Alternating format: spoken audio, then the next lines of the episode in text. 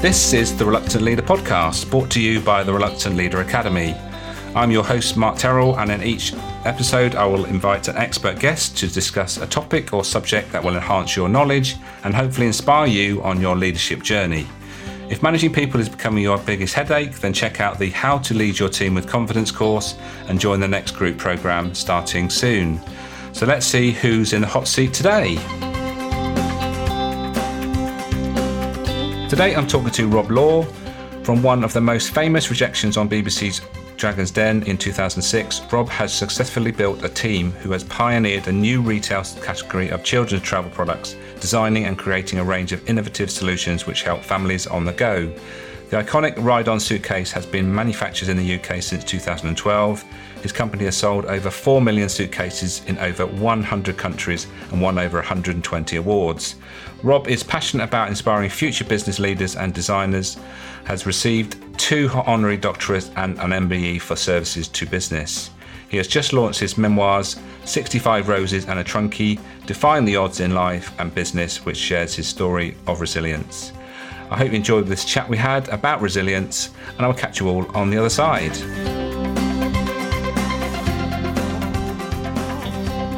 So, Rob, welcome to the Reluctant Leader podcast. Thank you, Mark. Um, I've come across, uh, well, I've seen you many times, um, uh, especially obviously your uh, Dragon's Den um, escapade, which I'm sure we will uh, cover in our 30 minutes or so chat.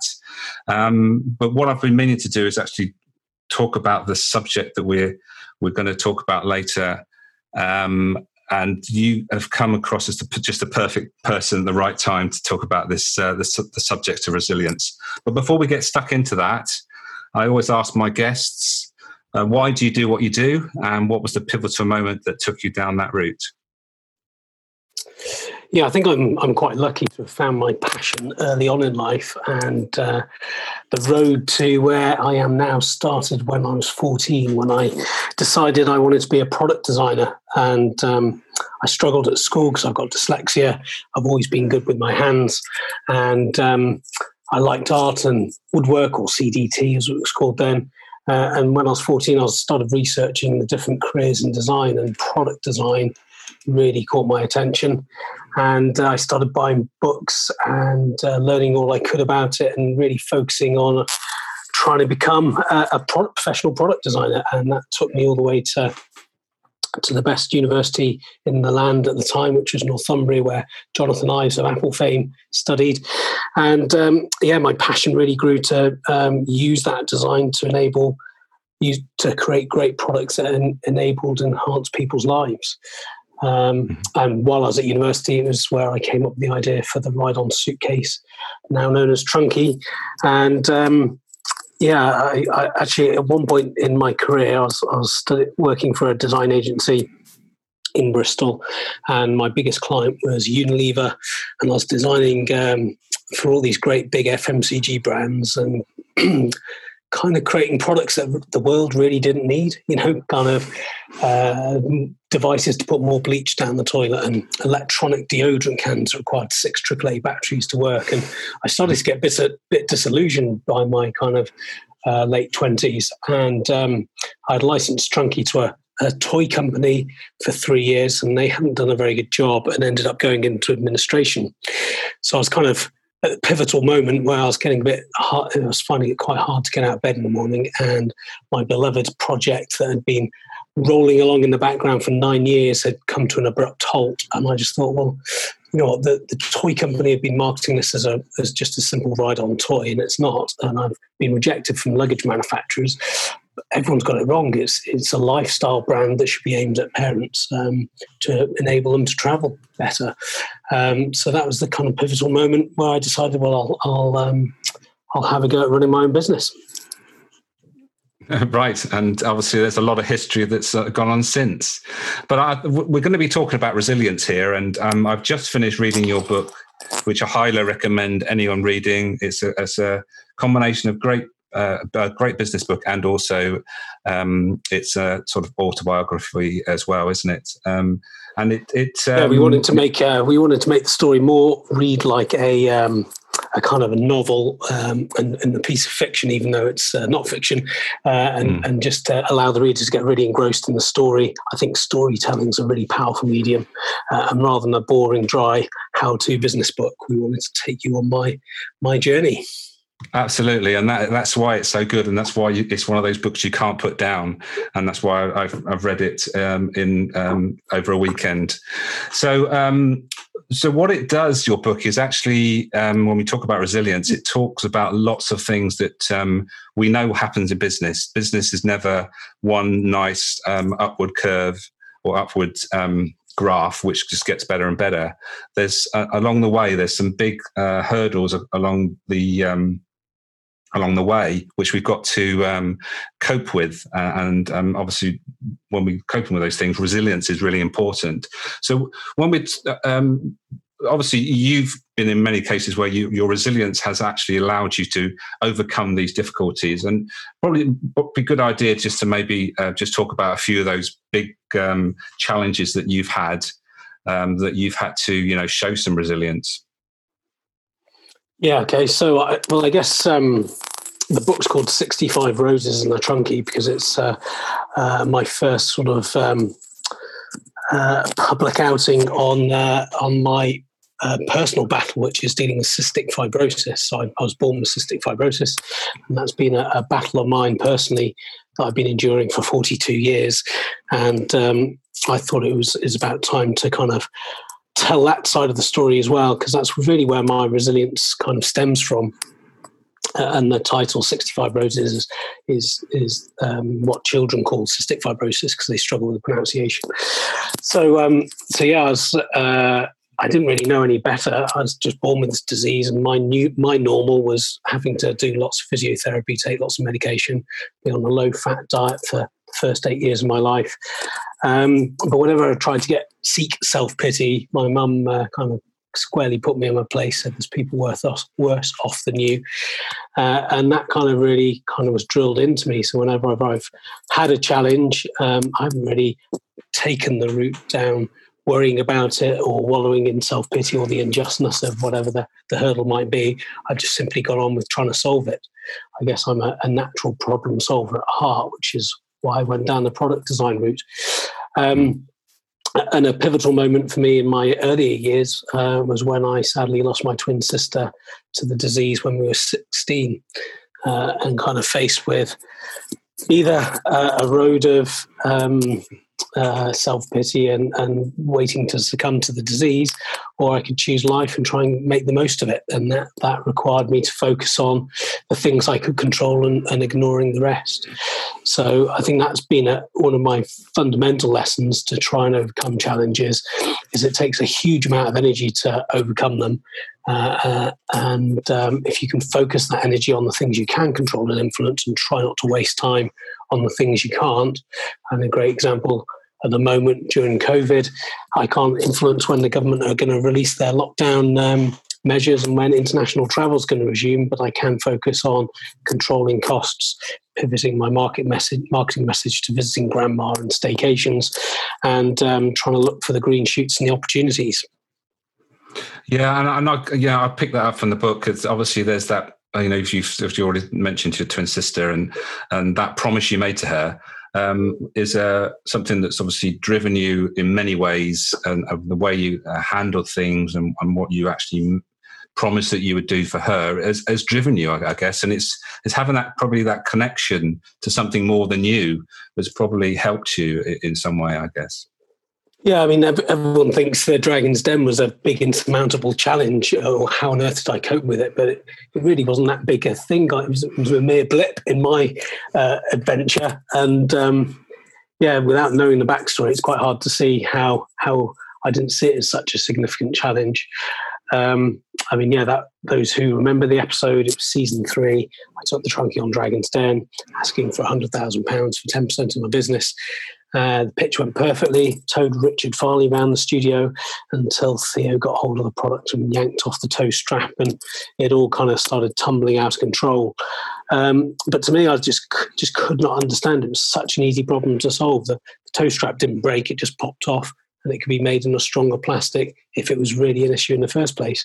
Um, but the Dragons just lambasted me and saw it as a, an insurmountable challenge uh, and kind of all packed up against me. Um, uh, which is a bit unfortunate, really. But looking back now, I wouldn't change a thing. But I left the den empty-handed, and I really wished um, I'd invented a time machine and not a ride-on suitcase. But I knew it wouldn't. It would be a couple of months before the the episode aired, and I was starting to get lots of international interest. And I, I was exporting to Australia and Japan and America. Um, uh, and then I finally got a, a, my break with John Lewis on High Street because all the luggage buyers were telling me it was a toy, and the toy buyers were telling me it was luggage, and no one would take it on. Mm. So I started um, started getting some traction, and then um, I knew this was an event that was going to happen in the future. In a couple of months, the BBC were going to air the episode, uh, but they never told me when. And uh, I kept going down to the local um, newsagents to pick up a Radio Times and find out when it was going to air. And one particular day, I was down there, flicked uh, Tuesday, BBC Two, nine o'clock, wheelie rubbish. It was written in, uh, it was in the paper, and the colour drained from my face, and I just thought, oh my god, this is going to be a bigger challenge than I initially thought, uh, and I might not have a business the next day. But I did did quite quickly re- realize that I was going to get a lot of traffic to the website. Probably wouldn't sell anything, but if I'm getting lots of traffic to the website, what can I do? I mean, this is 2006 before all the fancy tech you have now. I just thought, well, I'll, I'll post a survey up online and see what the public really think of the product. Try and maybe there's some fine tuning I can do in the marketing message. Maybe with there may be some insights into improving my product. So I posted it up, and that night, over 2,000 people filled in the survey with phenomenal words of support. And it was a real kind of moment because I tried to get the product licensed to manufacturers and they couldn't see the opportunity. I tried to sell it to retailers, they couldn't see the opportunity, and I tried to get investment behind it and they didn't see the opportunity. Uh, but the public, uh, the, the, end user, the consumer knew about knew it was a great product, loved the idea. And uh, I ended up selling out that night. So, yeah, it was, it was really a battle of trying to get uh, the end user. Now, direct consumer brands are 10 a penny, but back in the day, that just wasn't really an easy option to choose. Yeah, it's interesting, isn't it? You would think that would be the worst possible advert, but actually, as it turned out, it wasn't. The market for you wasn't the the the, the, the dragons. Obviously, the dragons were there. You wanted some investment and there's um, their money and probably their expertise. But actually, what was on showcase was actually a new concept which not nobody had seen before. And all of a sudden, suddenly, you know, there was, you know, all those people thinking, "I want one of those," um, and uh, and consequently, you sold out. Which um, I guess, looking back, was the opportunity, wasn't it? That's you know what, what seemed like the worst thing that was, could possibly happen turned out to be you know one of the best things. Yeah, and it's, it's just kind of knowing there's going to be this challenge, trying to think creatively mm. how to solve it, and, and just going through it. And you never know how it's going to necessarily pan out. There, there's never a, a right, perfect way of doing things. There's just ways that work and ways that don't, and you just got to try. Uh, yeah. And hopefully, with a bit of luck, some things work, um, some things won't. But when they don't work, you've you've got to realise um, that you need to change things to to try and get around that obstacle. Uh, yeah, and yeah. how you see something working might not be the way it has to work to be commercially successful. And you've just got to navigate your way around by testing, iterating, getting feedback, and and getting getting your idea, whatever it may be, to to the market. Yeah, and there's already a theme going on here. it's is that turning that negative into a positive? Um, you know, there's two two um, scenarios there where you know something very negative has has um, been turned. You've been able to turn into a positive, and uh, obviously uh, that's uh, to your credit. But that, uh, as we we are talking about resilience here, gets you know, um, there's not everyone that can do that. So is, is there anything that you put anything down to that allows you to be like that? I mean, you talked about your creativity, one thing, um, but you know, I, I, talk a little bit about growth mindset, and and and is that something that you sort of resonate with? Always having that that mentality around learning as opposed to making making a mistake or failing. Yeah, I think um, anyone can get pretty good at something if they're, they're really determined to to learn and focus intensely on on that particular subject. Um, they may not be the best in the world, but you can definitely get really good at doing something if you really dedicate and sacrifice a lot of other things to really focus in on on becoming good at something. Um, uh, and if if you can find something you're really passionate about, then time just disappears, and you don't feel like you're a workaholic, and you don't feel like you're spending insane amounts of time on something because you're just following your passion. Um, so the yeah. I mean, on the growth mindset, um, mm. I think definitely following finding something you really enjoy doing. Um, time just disappears, um, but I realized quite early on uh, I had a great product, but to get the business to the next level, I was going to need a great team. And that was a, a bit of a growth journey for me, understanding about leadership. Uh, I came from an industry where you just worked in the office to, as, as long as possible because you were passionate about giving the client a great product. So eating pizza in the office every night and things like that. Mm-hmm. So when I started employing people and they were leaving at 5.30, I, I really struggled to understand why they were leaving.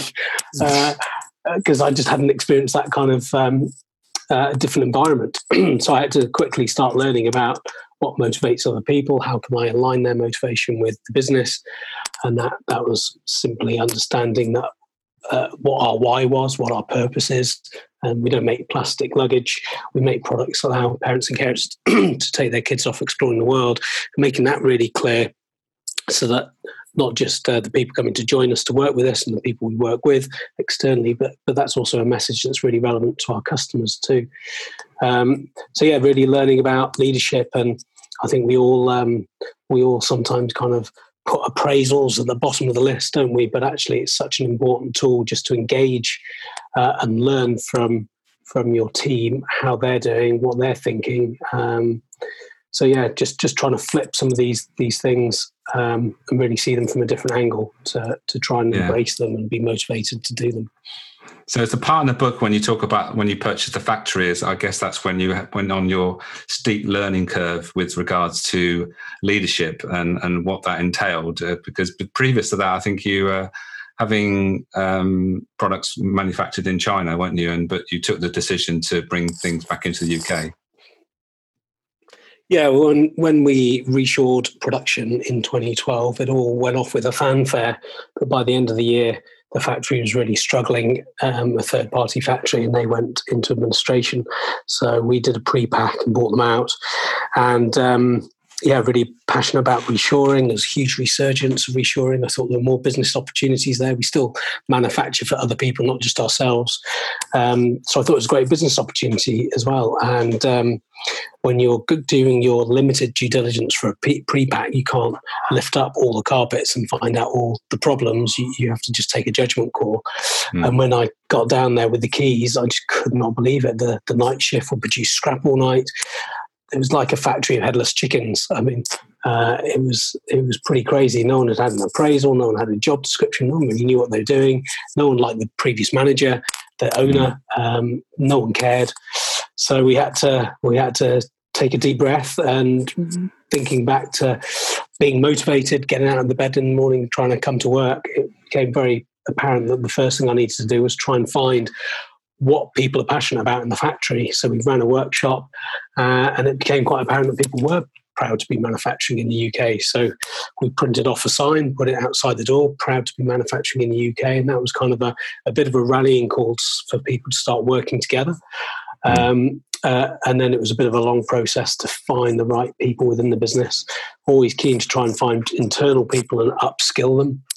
Uh, but at the time, we really needed some external ex- expertise in, in uh, a production manager, and we really struggled to find that. So that set us back a bit. But yeah, it was a slow, painful process. But um, but now uh, it's a huge, proud achievement. But but what's great is the factory really have ownership of what they do. They have they're in control of their destiny, and they can make decisions uh, without having to call me up all the time. And they're, they're kind of running their own business, and they're really passionate. And they can all actually get go and get a much better paid job down the road, but they choose to stay because they know they they have real control on their decision making, and they can really make a difference with their ideas. Whereas in bigger corporates, you're kind of just a small cog in a big machine.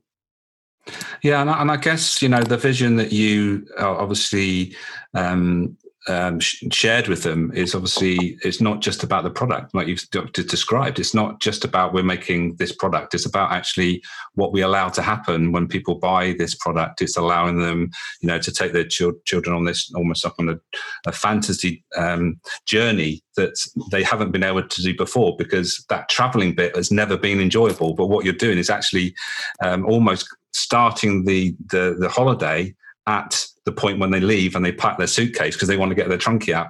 That's that's I, I, guess that's part of the passion around the product. It's it's extending almost the holiday into the start of when you pack because when you get your Trunki out, that's when the holiday starts. Yeah, there's the educational bit of learning to pack what you want to take and you can't take everything. Mm. um, all the way through to um, these Trunkis go on all sorts of adventures with the kids whether imaginary ones at home going to see grandma off on different holidays.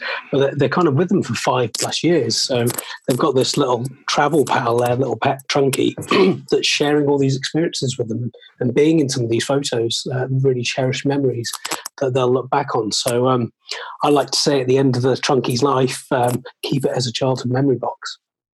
Yeah, absolutely. And I think it's a good point now just to just to maybe talk about a few other products you make now because you, you make more than just Trunkis now, don't you? you should you've um, I know there's a, a car seat. Uh, yeah, so just... we um, I got the got tr- Trunki out, and I suddenly realised there was a bit of a niche in the market for toddler travel. I mean, there's lots of baby travel gear from car seats and pushchairs, but there and uh, but there's nothing after sort of 12 months. So um, uh, yeah, again, talking to consumers, we found um, there was a real gap in the market for uh, a car seat that could travel, and we developed what we call BoostApak, which is a fully certified car booster seat that's hollow inside, and you can access that for storage, and it's all encased in in fabric, so you can carry it as a backpack. Um, so that, that's a great step up. That's kind of four plus. Once you've outgrown your Trunki, you move on to that product. Uh, and then neck rests. The problem with um, kids sleeping in the back of the car is the head always lulls forward, and all neck rests just to support the back and the side of the neck. No one had created something that supports the chin. So we created a product we call Yondi, which is a, a head hugger, and that has ingenious magnetic pores that softly close underneath the chin and provide a chin rest, allowing them to have a nice, comfortable sleep. And then other other products we've done are uh, waterproof swimming bags using the roll top technology from the outdoor market. We call those PaddlePaks, and and then more recently through my own experience of of having kids, um, trying to get them to the shops on their scooters and bikes, and always dawdling we ended up launching a range of folding bikes and scooters that come with a Trunki strap so you can tow them along, carry it over your shoulder, or, or hang it over the buggy. So, yeah, it's been a, a, great adventure in product development. But you have, I mean, I have thousands of ideas, uh, and they all have to be whittled down to only one or two really genuinely good ideas. Um, so, the thing that frustrates me, I mean, I've, been trained in this, but people are sitting on the sofa and they think, oh, I've got an idea um, and then think they think it's very easy then to take that idea to market. But you've got to have a, over 100 good ideas to whittle it down to a commercial idea that is never going to be how you envisage it because you've got to take it through lots of consumer testing, iterating, and finding out what really works in the market to finally then have a product that does work. So um, it's a it's a big intensive process product development, um, uh, but one that I'm very passionate about.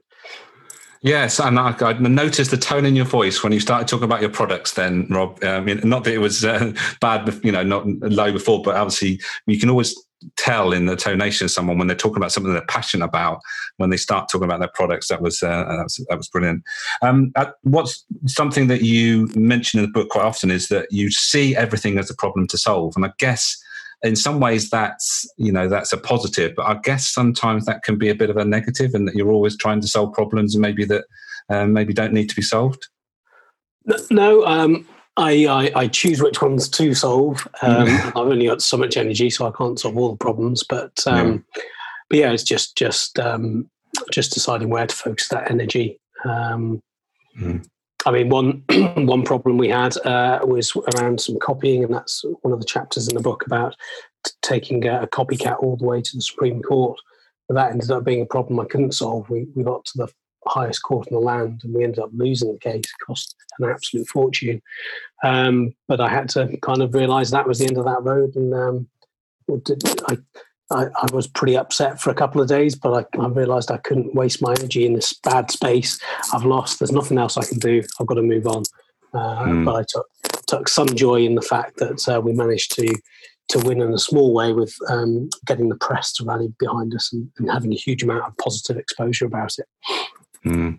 And I guess that's the thing with re- resilience is, is managing your energy, isn't it? Realizing that is actually I'm expelling energy here, which is doing no good, and realizing that at some point you need to sort of get back into that frame of mind, growth mindset, or whatever you want to call it, in that you know using my energy in a in a positive way, but um, and and can, so that I can change things that I'm in control of, and that, that's that's again that's the theme through the book is actually focusing on the things you can change and and trying not to get focused on the things you can't. Yeah, and that's when I that's when you see opportunities. I mean, if you're just wallowing in the unknown and not having no control, you've got no no brand, bandwidth to think of any opportunities. But when you're when you're trying to navigate through these big challenges um, and and influencing the things you can influence, that's when you start sort of seeing opportunities. Um, and going through COVID at the moment, there, there are lots of opportunities out there, and there'll be even more on the other side. And it's just weathering that storm, conserving the energy, using it wisely, um, uh, so that you've you've you've got that energy to exploit on the other side. Yeah, absolutely, and I think it's it's an, uh, uh, we shouldn't um, not visit the sort of character side of things and those character traits that you probably take for granted. I'm, I'm thinking of things like optimism and curiosity, creativity, um, perseverance, obviously, and, and and staying enthusiastic. Is there any other sort of character traits that you um, would mention um, to, that, that helped you along the way, and obviously helps you stay resilient? Yeah, I think always being the optimist um, definitely definitely helps. Um, although, yeah, that can uh, that can lead to overcalling numbers and sales plans. So, uh, yeah, I've learned to tone those down a bit over the years. Um, yeah, I I think just coming back to that resilience thing, another thing I learned, and this is probably a bit later on in my journey, is uh, having experienced quite a few challenges that they're always only ever going to be finite. They won't last forever. Mm. Uh, and navigating particularly hard ones, I've kind of felt, well, it's a bad road I'm going down here, but uh, it won't last forever. I've just got to hold on. We'll get to the other side. Don't quite know what it's going to look like, but there will be another side. Um, uh, and I've just got to stop wasting my energy trying to um, trying to worry about it and just try and find solutions to it. Mm, absolutely. Right. Well, I'm, I'm conscious of time, Rob. I know your time is precious. Um, you're very busy, um, and we tried to keep these podcasts to about 30 minutes max, and, and we're 25 minutes in. So we've got five minutes to sort of sum things up. I always ask my guests to give some top tips at the end doesn't have to be three. Um, it can be any any number. But um, what would you? How would you sum up what we've been talking about, especially around the the subject of resilience and how you can um, you know give anybody that's listening some advice about how they cope with those real um, times of adversity in their life and, and in business. Yeah, I guess some, something like re- resilience to me is all about um, challenges are finite, uh, but challenges are incredibly mentally draining to overcome, take a huge amount of energy. So focus that energy on the things you can control. Try to forget about the things that you can't. And that enables you to see opportunities while you're navigating through this new landscape. Um, uh, and yeah, hopefully you'll have the energy to then go off and exploit some of these opportunities. And it, it may not be what you initially thought it would be. You may have to pivot quite dramatically to, to succeed. And you may not get from A to B, but you, you should get to C. And that should be a much better place than A, if that makes sense. Yeah, uh, absolutely makes sense. And and I think, you know, um, you know, again, I started with the mention to the book, and I, I, think you know we've we've skimmed over an awful lot, and the, the book um, expands on an awful lot of things, an awful lot of things that you've um, encountered, the challenges you've had with the with Dragon's Den, and all the other things with uh, the court case and all that sort of stuff. Uh, but you've shown an enormous amount of resilience, and here you are. Well, not at the end of the journey, but uh, you know you'll get to a point where I, I, guess things are a bit more comfortable for you. And um, I think at the end of the book, you mentioned that you're um, we're thinking about a three day week. Uh, is that still reality? Yeah, I've been on a three day week for uh, about four years now. And that was right. partly down to wanting to start a family and spend some incredible time with my kids and, and explore other opportunities like this book. So, yeah, it's been. Um, been great to build a fantastic team to run the day to day and to free me up. Yes, and um, and there's a lovely story at the end of your your trip in your Trunki, um, which I, I, won't spoil for the readers, but it was a really so a, a nice way to finish the book, uh, and almost like uh, an envision, envisioning your own trip on your own Trunki. So um, thank you, Rob, for today. Really enjoyed it. I, um, I wish you all success in the future, and um, again, thank you very much for um, giving up your time today. Thanks for inviting me, Mark.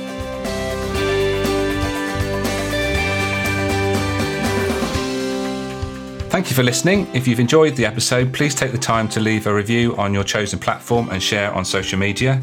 Don't forget to check out the Reluctant Leader Academy, where you'll find a free 15 questions every manager should be asking themselves checklist that you can download to keep you on track every day. Leadership is a choice. When you understand the right mindset, know the process to follow, and use key skills to keep things moving forward, you'll be on track to leave a lasting legacy. Until next time, be the best you can be and the inspiration for others to follow.